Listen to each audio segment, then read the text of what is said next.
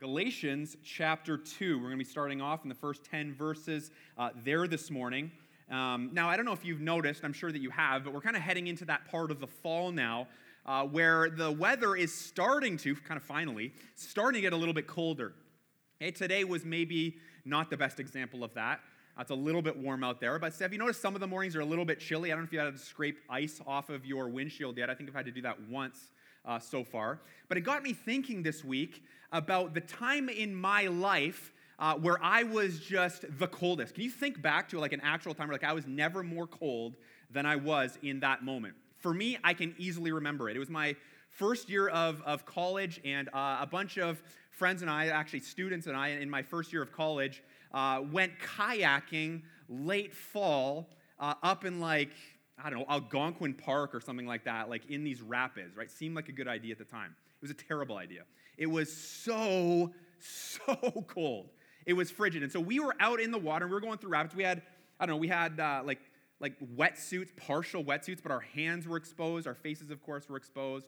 We had helmets on and all of that. But after about, I don't know, like an hour of doing that, I'm sure it took a lot less, we were numb. And all I remember is when it was all kind of said and done, I remember we took turns going, kind of going into the van and getting changed. And I was, I was in the van and um, I was, I, I couldn't feel my hands. My hands, you know when they're so cold that they just, they hurt?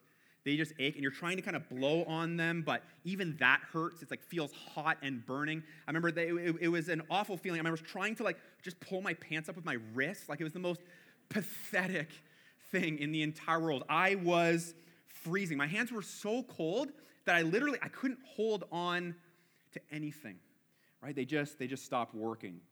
Okay, well the book of Galatians, as we have been kind of working our way through the first chapter so far, is obviously on the importance of the gospel. Right? The importance of the gospel. It's the, it's the good news that Jesus Christ alone saves us and, and he satisfies us. Okay, we're, we're not saved through our moral behavior. We're not saved through our, our good works, and we don't find lasting satisfaction as believers in, in anything that the world has to offer us. Okay, through the, through the gospel, as we've already been talking about, we learn just how much our God loves us. He loves us so passionately, right? And all of that, that's supposed to inform our, our identity who we are as people. It gives us that, that inner security that we so desperately want inside. It gives us, it gives us endless joy. It gives us exciting, real, lasting purpose in life. Here's the thing though. Okay, on a, on a heart level, you and I, we, we forget all of that all the time right? We, we forget in our hearts and we drift away from all of that. You know christians everywhere you know still think that that, that they need to you know impress god through their behavior. I, I still need to to earn his his favor through my performance. And we, we forget that jesus already did all of that for you in your place. He did it all. You know, or, or, or some of us think that, yeah, Jesus is really great, Okay, but, but true, real, lasting satisfaction is not found in Him alone. It's found in other things or in other people. It's found in, in, in having like a huge bank account. It's found in having the nicest car or, or, or sexual pleasure or you know, having a you know, super fit body. It's, it's, it's as though our hearts are like my frozen kayak hands right? They, they have a hard time hanging on to the truth and the reality of Jesus Christ's awesome gospel. Right? Our hearts, they just don't function properly.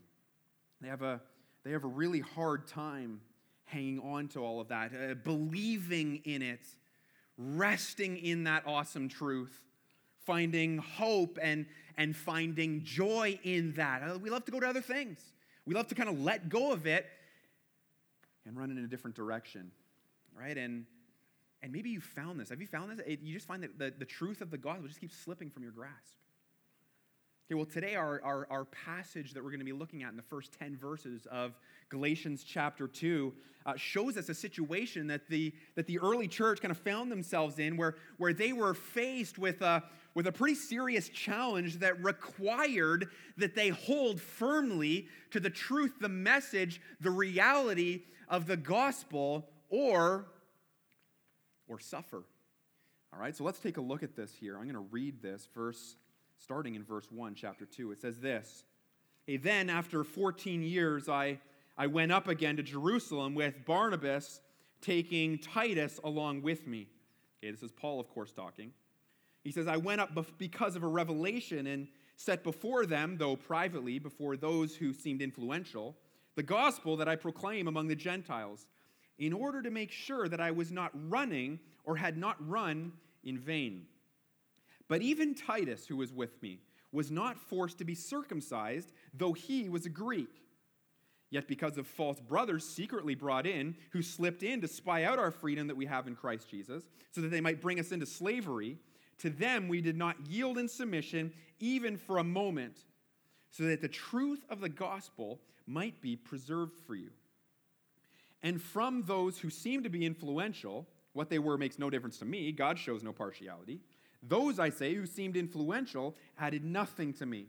On the contrary, when they saw that I had been entrusted with the gospel to the uncircumcised, just as Peter had been entrusted with the gospel to the circumcised, for he who worked through Peter for his apostolic ministry to the circumcised worked also through me for mine to the Gentiles. And when James and Cephas and John, who seemed to be pillars, perceived the grace that was given to me, they gave the right hand of fellowship to Barnabas and, uh, Barnabas and me, that we should go to the Gentiles and they to the circumcised. Only they asked us to remember the poor, the very thing I was eager to do. Let's pray.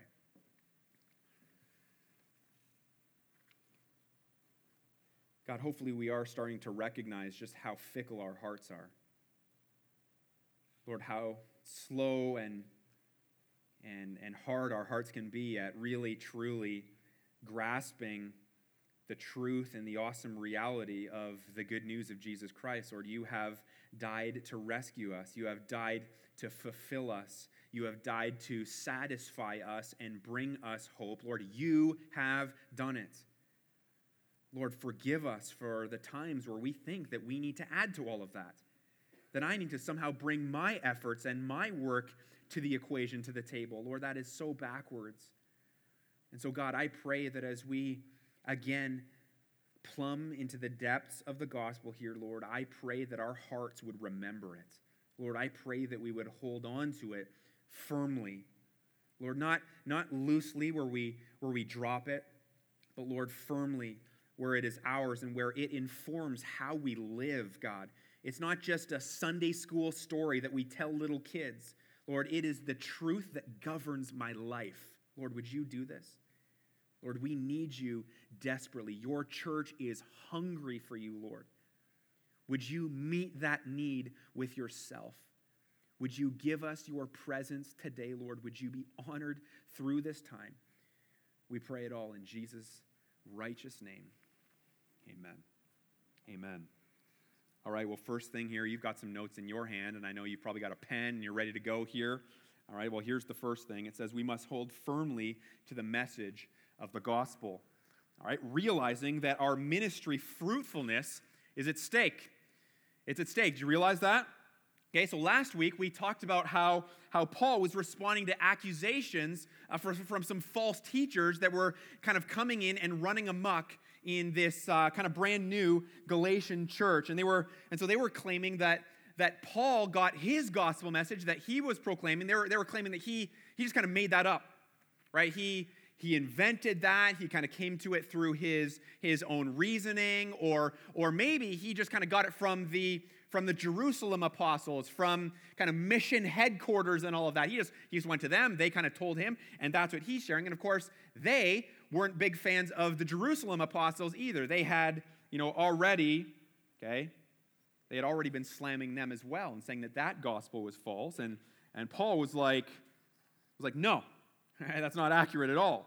He's like, the gospel that I got, the gospel that I have been proclaiming for all of these years, I got straight from the mouth of Jesus. I got it, I got it straight from him. You remember it says, uh, says from Revelation, direct revelation, verse 12 showed us last week. He got it straight from Jesus. Jesus himself spoke it to him and told him what the gospel is and what he is to do with that. Okay, and he says this He says, I was proclaiming that gospel you know, way before I ever met the other apostles. Okay, now, it kind of brings us up to our verse, verse 1. He says this He says, Then then after 14 years, okay, so that's a pretty significant amount of time. Then after 14 years, I went up again into Jerusalem with Barnabas, taking Titus along with me. Okay, so all these years later, he goes, he goes now back to Jerusalem to, to finally meet with kind of the you know, a bit of a larger council of, of the apostles and the, you know, the disciples of Jesus. And, and, and who does he bring with him? Well, he brings with him his, you know, two of his most trusted ministry partners. That's what he brings. He brings uh, Barnabas and Titus. And he brings these two guys. Now, Titus, he's going to play a really kind of important uh, role here going forward. We'll get to all of that in just a minute, but keep going here. Verse 2. Okay, so he goes up. Uh, why? Why does it say that he goes up there? Because of, uh, because of a revelation. Okay, so what do you notice about this? Who's directing all of this here sovereignly? Okay, the answer is Jesus, right? Jesus is the one right, who has, who has gotten, has urged Paul through direct revelation, made it very clear, I want you to go to Jerusalem and meet with these guys. It's amazing to see the, um, the, the incredible sovereign hand of the Lord on the early church. And listen, nothing, nothing has changed. Right? Jesus isn't like, I, I used to kind of, you know, care about what was going on here and in the, in, in the details, but now not so much. No, it's the same exact thing uh, today. Okay, the exact same thing. So he goes up because of a revelation. Okay, and it says that he set before them, though privately, before those who seemed influential, the gospel that I proclaim among the Gentiles, in order to make sure that I was not running or had not run in vain. Now, at first glance, when you kind of read that, the way it kind of strikes you is like maybe Paul was thinking, oh no, you know, what, what if I've actually been proclaiming the wrong gospel all this time? You know, what if what if my message, you know, isn't accurate and, you know, I, I, better go to these guys and make sure that what I've been teaching has been, you know, right all along. Okay, but that can't be what he's saying here. Right? That can't be that can't be right for a few reasons. Well, first of all, you know, after getting his message directly by revelation from Jesus Christ, why in the world would he feel like he needs to go get authorization from a person? Right? There's just no chance. That's not, that's not what he was doing. It's, he wouldn't go that way. Right? Another reason, why would he wait 14 years for this? Right? If he was in any way unclear about what the gospel was, don't you think he probably would have tried to figure this out like in day one? It's like 14 years of, uh, of preaching the wrong thing. No, that, that can't be it either. And also, don't forget that Paul already told the Galatian church, he's like, if I change my mind here on what this message is, even if an angel were to appear before you and, and change the message, Okay, what do you say about that? He said, I, he includes himself. I should be accursed. I should be accursed. He repeats it two times. Okay, so that, that can't be it. Paul wasn't doubting okay, the message here that he'd been proclaiming all of these years, but here's what he was concerned about. He was concerned about the fruitfulness of his ministry. He was concerned about that for sure. Now, just imagine the scene here and imagine what would have happened if the Jerusalem apostles did not endorse Paul's gospel. Okay, can you imagine if they said, mm, "No, that's not actually uh, accurate at all"? What if they, what if they didn't stand up against these false teachers who were adding works of the law to the gospel that that Jesus Christ did at all? Can you imagine the damage that would have been done here in the early church?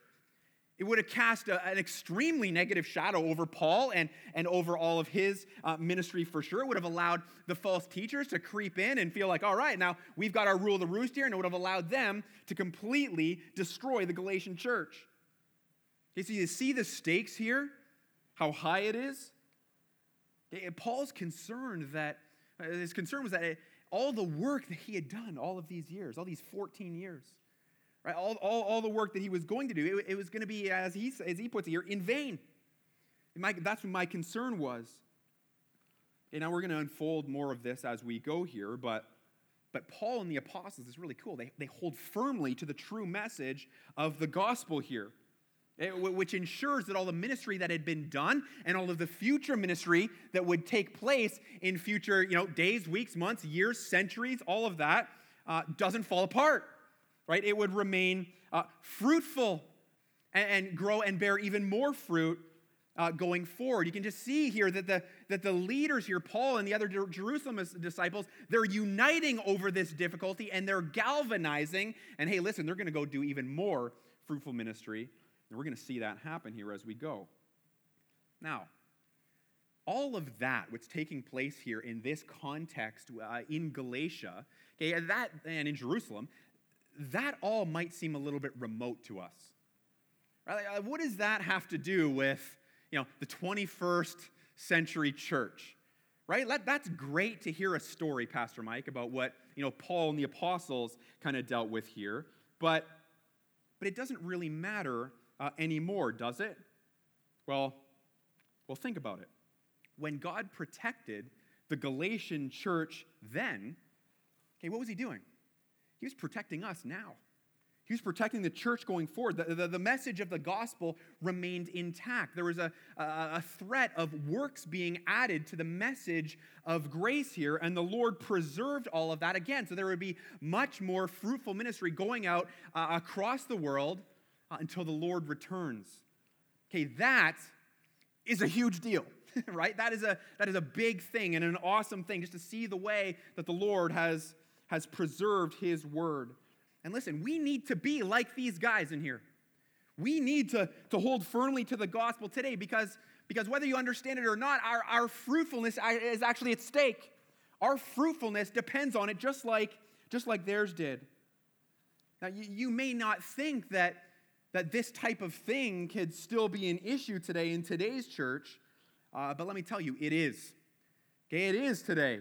Again, the issues that we are faced with in, in today's context, in the 21st century, it's not, it's not circumcision, right? It's not, it's not food laws. We're not pushing those things on people uh, for sure. Okay, but you better believe that we are all still tempted to fall into, you know, good works are enough, anti-gospel systems of salvation and living. I mean, let me give you an example of this. Okay, one of the most common for sure. And, and seemingly you know innocent anti-gospel messages that's that's out there today and plaguing churches and infiltrating you know christians of, of all different ages and, and, and threatening the, the fruitfulness of believers in the church is the false gospel of behavior modification.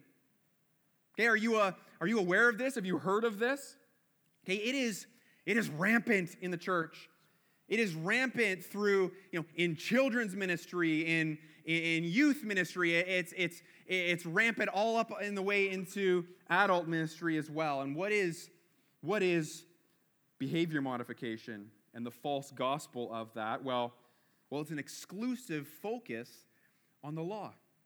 And it's, it's an exclusive focus on rule keeping and external behavior. All right, it really is. But, but in a way that completely severs it from the bigger picture and from the truth uh, of the gospel. Okay, so let's use, let's use children's ministry as an example here. All right, and, and trying to help you see how, how this can, can be a problem. It can be a problem in our parenting uh, as well. In, in children's ministry, uh, what, we can, what we can do is we can, we can tell kids that they need to, what, obey their parents and, you know, and don't lie and love their sister. Okay, this is how we, you know, this is how we sometimes operate. In other words, what are we trying to get them to do? Behave like good little boys and girls, right? Behave well, okay, which, which kind of sounds right, right? I don't think we should have zero focus on, on, on behavior, right? I think that's a, that's a bad plan as well. And so it sounds kind of right, but what's, what's the problem with all of this? We're focusing on, on rules and law and behaving and performing and all that. What's the problem? They're not good little boys and girls, right? They're not. Yeah, they may be very cute, they may be very sweet, but if you're a parent, you know. right? You get it. Your kid, you know, you, you have all the Instagram posts of your cute little family and you've got all that going, but you know, behind closed doors, your kids can be difficult, right? It can be, it can be very, very hard, right? And the reality is, our kids are broken and lost. Okay? And, and trying to behave well does not fix that. It does not fix their brokenness, it does not fix their lostness. Okay, the message of, of behavior modification is barely even half of the message that they need to hear. That's barely half of it. Now, don't get me wrong, they do need the law. Okay, I'm not saying they don't need rules and they don't need all of that. They do need to know what God's standards are. They do need to go, know what, what God expects of them. They need to know that they should obey their parents, okay, that they, they, they should not lie, and that they should be kind to their sister. Okay, but if we if we end the message there, okay, they leave kind of thinking what? Right, they leave thinking, well, okay, well, if I I guess if I just sort of obey, you know, pretty well, I guess, you know, then I guess I'm I guess I'm all good. I guess I guess the Lord and I are are good, and and you know, I guess you know, I guess maybe He'll love me then if I do all of that. Do you see the danger in this? Do you see the danger in, in, in, in behavior modification? Because kids learn very early on to base the relationship with God on what? Their performance, not Jesus Christ. And then what ends up happening? They, they grow up and they move into youth group. And then what happens in youth group when it's about behavior modification? It, it's just it's just laws and rules and performance and behavior repackaged. It's just a bunch of different rules. It's don't, shrink, don't drink, don't smoke, don't have sex. You don't do all of those things, you're a good little Johnny. Off you go. Right? And, and then what happens? They grow up from there and they become us. Right? And then we've got, again, it's just repackaged again. It's like, well, I should probably be a good husband and I, I should probably, you know, pay my taxes and there's this book called the bible i should probably you know read. So i'm to you know check mark all the boxes you know there. And again it's it's performance performance performance. And and before too long you know we've just basically behaved through our whole lives like a bunch of circus animals right? Like trying to please our master over and over again. And we wonder why is my heart hard Right? Why do I not care about the Lord? Why, do I, why am I so slow to obtain and receive and love the gospel of Jesus Christ? Well, I have the reason why. It's because we don't spend any time in it. We don't know it. We don't teach it. We're not discipling people in it. And so they grow up years and years, and we're the product of this. Where we're like, I don't care about church. I'm just going to come here. I'm going to show up. But the gospel is not driving me towards greater love for Jesus. It's not driving me towards greater obedience because I actually want to. I'm doing it as just a big behavior sham. Ugh. Okay, so done with that garbage. Can I tell you that right now? Is that like clear? I hope I'm being really clear about this. Right? Barf. Okay, holding holding firmly, okay, to the message of the gospel, okay, back to our kids again, all right, means not falling prey to this false gospel of behavior modification okay? Refusing to ruin their fruitfulness and our fruitfulness because we've got the message kind of half right. We're focusing on them just behaving well and complying with all of the rules, and that's, that's basically it. Again, give them the law so that they know what the rules are, they know what the standards are, they know that God is holy, all of that, but then also show them the rest of the story. That's what we are committed to in our church. That's what faithful people are doing down the hallway in Harvest Kids right now as we speak. I heard a message not too long ago. It wasn't in our church, but it was to a bunch of kids. And, and literally, it was, you know, bring them to the law, show them that if they obey their parents, it will go well with them. Okay, so obey your parents, obey your parents, obey your parents. Off you go. Behavior modification. Where's the Jesus in that? Where's the reality that, listen, they can't possibly obey the law? They're broken, they're lost. That's why Jesus had to come. He came and did it in their place. Show them their lostness, show them their brokenness. We will do that at this church. Do it in your homes as well. And then point to how awesome Jesus is for taking care of that little problem for us. Right? Show them. Point to the gospel. Point to point to what he has done. Righteousness does not come from outward performance, from behavior, because our hearts are warped and, and sinful and in need of a complete and total rescue, that we, and we can't carry out that mission. Only Jesus can. And guess what? Did. Right? He did it through the cross. And so, our job as the church on all levels harvest kids, harvest youth, young adults, adult ministry, in your homes, husbands, be leading in this with your wives and with your kids. Be leading, proclaiming the gospel, making sure that you are do that, doing that accurately, okay, faithfully, and consistently. You don't do it once a year at Easter. I'm going to read the Easter story. No, constantly. Oh, when, when you're talking with your wife, when you're talking with your kids, when you are praying between you and the Lord, reminding yourself of the gospel constantly. Holding firmly to it so that we can be a church that is truly fruitful. Do you want that? A church full of people of all ages, driven by the good news, driven by it on a heart level, passionately in love with Jesus. Not because, well, hopefully he'll, you know, he'll help me out if I do that, and I'm kind of manipulating him through it. No, passionately in love with Jesus because he first loved us. Right? That's the driving thing. Hearts responding to what he has done, and a church on fire for ministry. On fire for ministry. Here's the second thing. Okay, we must hold firmly to the message of the gospel refusing to fall back in to a works based mentality. Refusing to go back down that road again. Verse 3, take a look. It says, But even Titus, who was with me, he was not forced to be circumcised, though he was a Greek. Yet because of false brothers secretly brought in, who slipped in to spy out our freedom that we have in Christ Jesus, so it might bring us into slavery, okay, to them we do not yield in submission even for a moment, so that the truth of the gospel may be preserved for you. For you. Okay, I kind of told you that we'd be coming back to Titus, right? Well, well, here he is. Okay, that he was not forced to be circumcised was a big deal. Okay, this was a really big deal.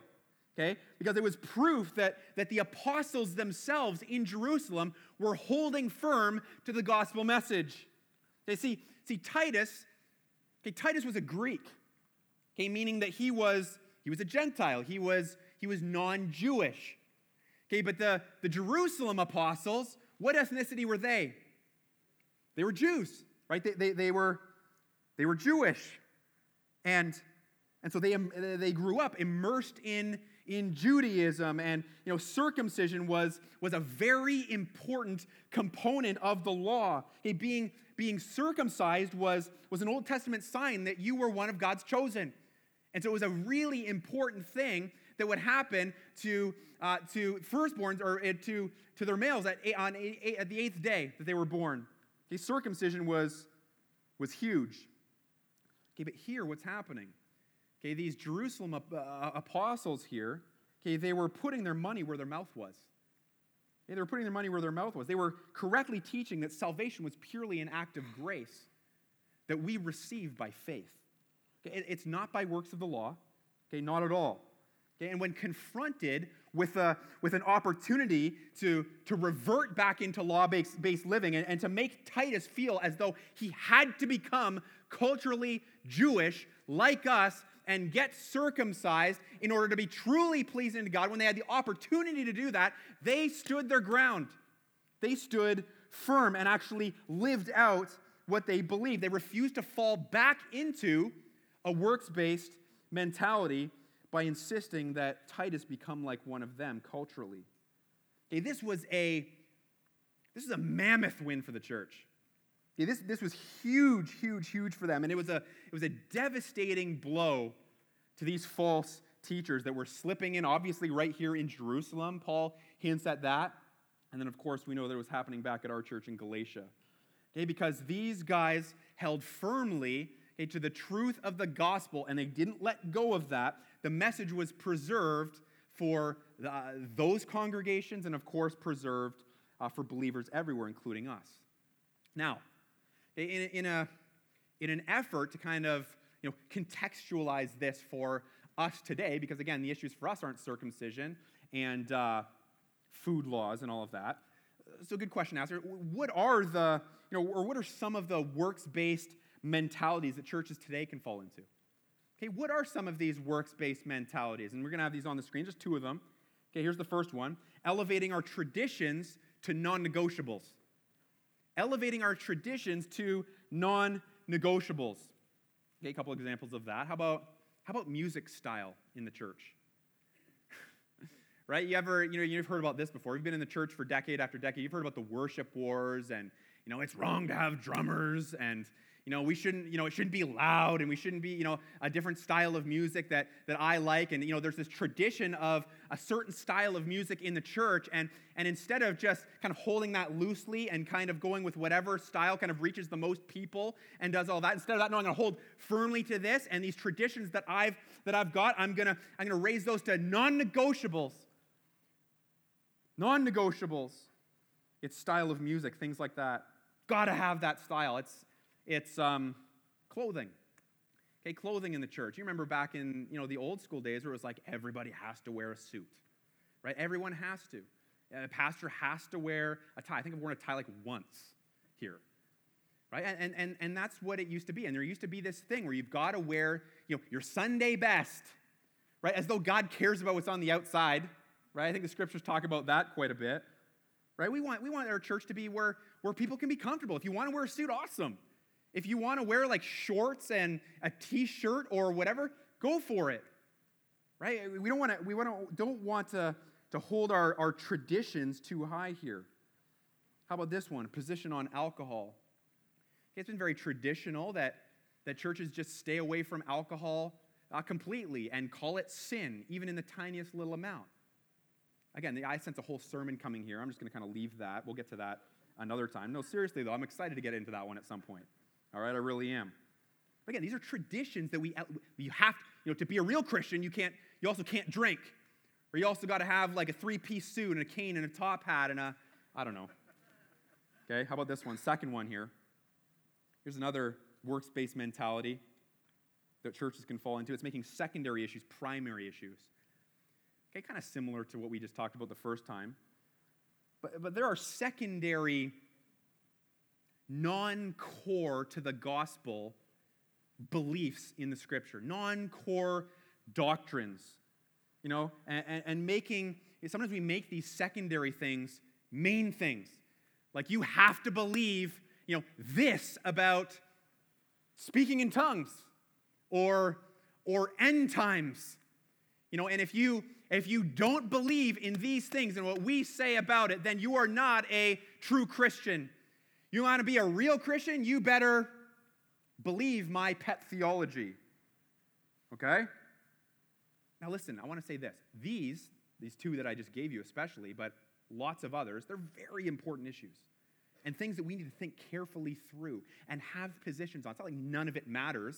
If it wasn't in the scriptures, or if it's in the scriptures, it means that, that it does matter. All right? But they're not, they're not essential beliefs that you must hold to to be saved. Okay, it's not, it's not, remember our equation, Jesus plus nothing equals everything? That's the gospel, right? So it's not Jesus plus correct belief about blank, again, hobby horse theology equals everything. Okay, that's not what it is. Okay, so these are different ways that we as the church today can fall back into a works based mentality. We need to actually have this. We want to be true Christians or real Christians or go to the next level. All of that is just nonsense. All right, so how do we guard against this? How, how do we stop ourselves from falling back into these works based mentalities or whatever your works based temptation and mentality um, might be? Well, here's three ways. Three ways. First of all, love the biblical gospel. Love the biblical gospel. We talk, we're talking about the gospel all through this series. We talk about it all the time, every single Sunday here at our church. But here's the thing you need to love it. You need to love the Lord behind the message.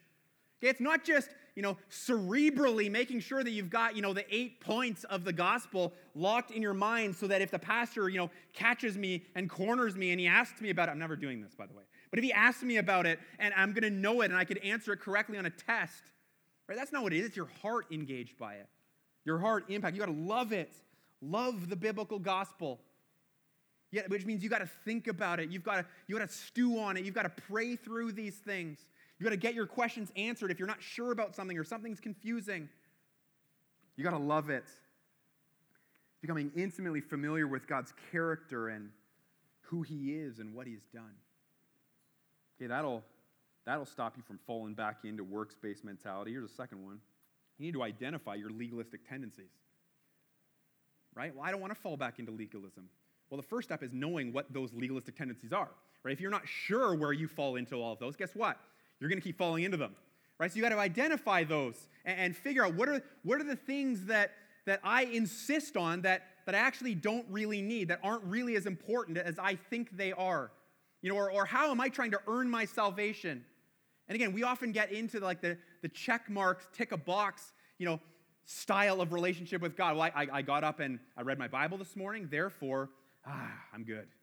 Right? Therefore, I'm good. And, and you're more excited about the fact that you opened the Bible as opposed to what's actually, what you actually read, right? And, and what the Lord is actually doing in your life. And so you post it, you know, the picture, you know, online. You got the nice coffee there and a plants, and you know, you're, you're showing people, right? You're showing people, look, I've been in the Bible. Right? You're more excited about that than actually what the, what the, what the Bible is teaching you. That might be a legalistic tendency for you. Here's, a, here's kind of an easy one to pick on. It's a little bit old school for sure. Hats. Hats in church. Right? We, we shouldn't have hats in church. Right? We need, to, we need to show reverence and we need to show respect and we need to have all of that. Right? Hey, is, is that in the Bible? Does, does, like, does Paul and Peter spend like an inordinate amount of time talking about thou shalt not wear hats in church or at youth or anything like that? No, that's a cultural tradition. Right? That's a cultural thing that, guess what? Culture today just doesn't care about it all. Right? And so we, we don't want to, if, if, here's another way of finding out what your legal tendencies are. What gets you riled up and ticked off? Okay? I can't believe that that student wears a hat, right? Or that guy doesn't wear a suit. Or that guy, you know, whatever it might be. Okay, those are those are legalistic tendencies. You got to ask yourself if what I, is what I'm fired up about and excited about here even remotely important? Is it remotely at all? Listen, it's not. I was like really tempted to wear a hat today during the sermon, just rattle some cages. But I thought, you know, too far. We might get there. All right? Or like sit on a couch and just be relaxed. I won't do it. All right? Identify your legalistic tendencies. Third one, confess these things. Okay, confess these things and thank God for his grace. It's important to identify all of this and to love the gospel, but make sure that you're actually dealing with the sin piece, right? You want to confess that to the Lord, thank Him for His grace, invite Him into the, you know, the Lord, this, this thing isn't right. I, I, I do care about just, about just the, the optics of reading the Bible as opposed to what I'm actually gleaning from it. I'm legalistic in this. I come to church four days a week and therefore think that I deserve a week off right? I, am legalistic about all this. I'm, I'm using all of this as a way to, to earn something from you or, or put you in my, in my debt. God, look what I have done. Now you owe me. Right? Lord, I'm legalistic. Would you forgive me? Lord, I want to confess this before you. I want to be super, just lay it before you. Lord, ask for you and your grace to come and transform me and change my heart. Right? You start to do this time and time again, and you're faithful in this. You're going to love the gospel. You're going to stop falling back into these works based mentalities that it was not just true for the Galatian church, it's, you know, it's very real for us as well, just in different ways. Right, here's the last thing. Last thing, we must hold firmly to the gospel, recognizing the global impact that God intends for it to have. Right? The global impact here. First of all, verse 6, take a look. It says, From those who seem to be influential, Okay, what they were makes no difference to me. God shows no partiality. Okay, he's talking about the, the apostles now. That's what Paul's referring to. He said, Those who I say seemed influential added nothing to me, meaning that they did not add anything to my gospel of grace alone. Okay, they didn't add works to it. They didn't force Titus to be circumcised, all of that. They added nothing to me. On the contrary, when they saw that I had been entrusted with the gospel to the uncircumcised, okay, so to Gentiles, that was Paul's main mission. I'm going to go reach this people group. Okay, just as Peter had been entrusted with the gospel to the circumcised, okay, so to the Jewish population, uh, Peter was going after them. Okay, for he who worked through Peter for his apostolic ministry to the circumcised worked also through me for mine to the Gentiles. And when James and Cephas, that's Peter, and John, who seemed to be pillars, perceived the grace that was given to me. They gave me the right hand of fellowship to Barnabas and me, that we should go to the Gentiles and they to the circumcised. Only they asked us to remember the poor, the very thing that we wanted to do. I was eager to do it. Now, would you agree eh, that as awesome as the transforming work of the gospel is and can be in my heart, okay? Would you, uh, would you agree that it's true that its impact is supposed to extend way beyond little old me? Would you agree with that for yourself? For sure. Okay, never forget that as, as much as the Lord loves you as a person, as an individual, okay, as much as He loves you, and He wants to change your heart through all of that, He wants to root your identity in His Son. He, he wants to give you confidence in Him where, where fear and insecurity, you know, once ruled. As much as He wants to do all of this and more in your life, Okay, he, he's also doing these things to shape you, to use you for further ministry on more of a global perspective. He wants to use you for his kingdom. He wants to use you to play a role and having this, this impact that he intends to have with his gospel. Okay, but listen, listen. I'm telling you right now, it is very hard for us to grasp this. It's very hard. Why? Because we're so deeply enamored and entrenched in our inherent self righteousness. Right? We really are. We're so self centered and self focused. Paul, Barnabas, Titus, James, Peter, John, right? They were all amped up about taking this good news out to the Gentiles, taking this news out to the Jews, and, and seeing the Lord do a great work. And you see how excited they were? They wanted to meet physical needs as well and care for the poor. They were, they were jacked about, about ministry. Okay, but what, what do we tend to care about?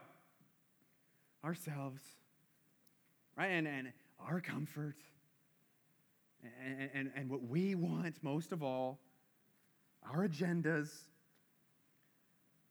And when that's the case, we, we tend to do things to kind of pat ourselves on the back about it. Hey, look at me, I'm, I'm, I'm involved in ministry. You know, and we, you know, we write a check to Sick Kids Hospital or something because someone knocks on our door asking for it. And we're like, hey, look what I've done. You know, or we put together a shoebox or two at Christmas time and send it off to some kids in you know, a third world country. And listen, there's nothing wrong with any of that. I'm not saying all of that, but listen, it is a far cry from being, from being consumed with the mission of Jesus Christ to make disciples. Right? It's a far cry from that. Maybe why, why are we like this? Why are we like this? It's because our hearts don't hold, hold firmly to the gospel. Our hearts don't, hold, don't hold on to it. Paul, Barnabas, Titus, the other apostles, they, they, they weren't any more special than us. Uh, they didn't have you know, this, this special ability within themselves to carry you know, all of this out. No, the difference is that their hearts burned for the gospel. They loved Jesus Christ. They, they couldn't believe that, that Jesus would save them and, and, and invite them into this life giving relationship with them where they would have heaven waiting for them forever. And in the meantime, hey, get out and do some awesome work for me. They couldn't believe that they were a part of that. And they're like, let's do it. Let's go for this. They were psyched that the reality that Jesus Christ saves sinners and loves them passionately. So, why are we going through this book? Why are we going through Galatians? Why are we spending time talking about the gospel and diving deep in it? It's because as our, as our hearts begin to you know, kind of warm up to it and you know, that, that cold numbness begins to melt. Again, think cold kayak hands, right? When our hearts start to melt like that and soften, they begin to function properly, don't they? And we're like, we're warming ourselves at the fire of the gospel and being made new. And what, what, and what ends up happening is that we begin to realize that from the heart we realize this, that the gospel is, is about so much more than just fixing me. Yeah, God wants to do it.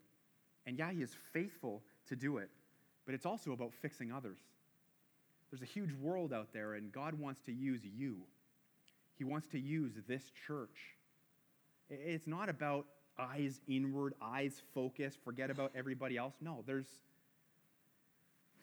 there's a ripe mission field out there.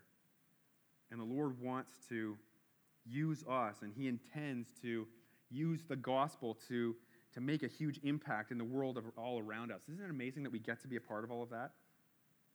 And as the gospel, again, starts to soften our hearts and we're holding on to it, we're clinging to it, we, are no longer driven by this, well, I guess I'd better do it because God tells me to love my neighbor. So I'll say hi to him in the driveway once and feel good about it. No, I'm going to want to. My heart's going to be excited about this. I'll, I will do anything necessary, Lord. Whatever you tell me to do, whatever you call me to sacrifice, wherever you tell me to go, I will do it because you are awesome and the gospel compels me to do it. But it's got to come from the heart. It's got to come from the heart or it will die on the vine.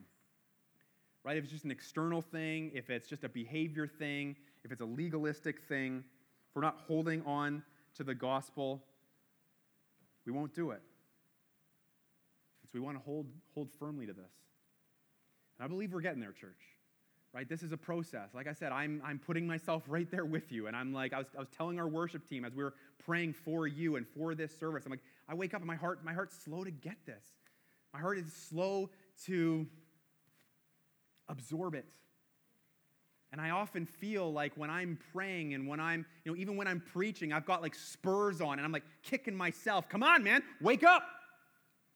Right? Do you sense that about yourself too? We need to wake up here and, and we need to get there. But listen, it's fun to think about this. It's fun to think about what the Lord is going to do. I can't wait to see it. Again, all ages. Imagine Harvest kids, imagine youth, young adults, adults, all of us here, just excited the gospel is driving us forward. It's going to be because we're holding firmly to it. All right, so I want to pray right now. I want to ask Him to keep driving the good news of the gospel deep down in our hearts.